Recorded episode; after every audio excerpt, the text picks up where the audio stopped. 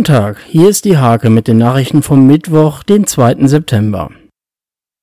In seiner Funktion als SPD-Landesvorsitzender hat Ministerpräsident Stefan Weil die alte Kapelle in Hasbergen besucht.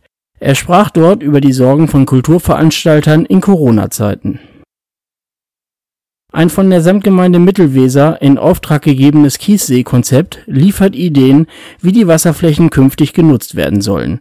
Dabei spielt Tourismus eine große Rolle.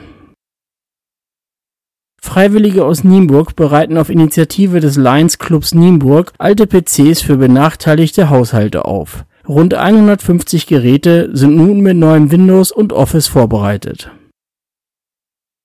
Die Tischtennissaison steht in den Startlöchern. Die Hake beleuchtet alle Teams von der Herren-Oberliga bis hin zur Frauen-Landesliga. Dribbling Teil 2 In der Mittwochsausgabe steht der Bezirksliga-Aufsteiger SC Uchte im Fokus. Das Team von Kai Bredemeyer pocht auf den Klassenerhalt.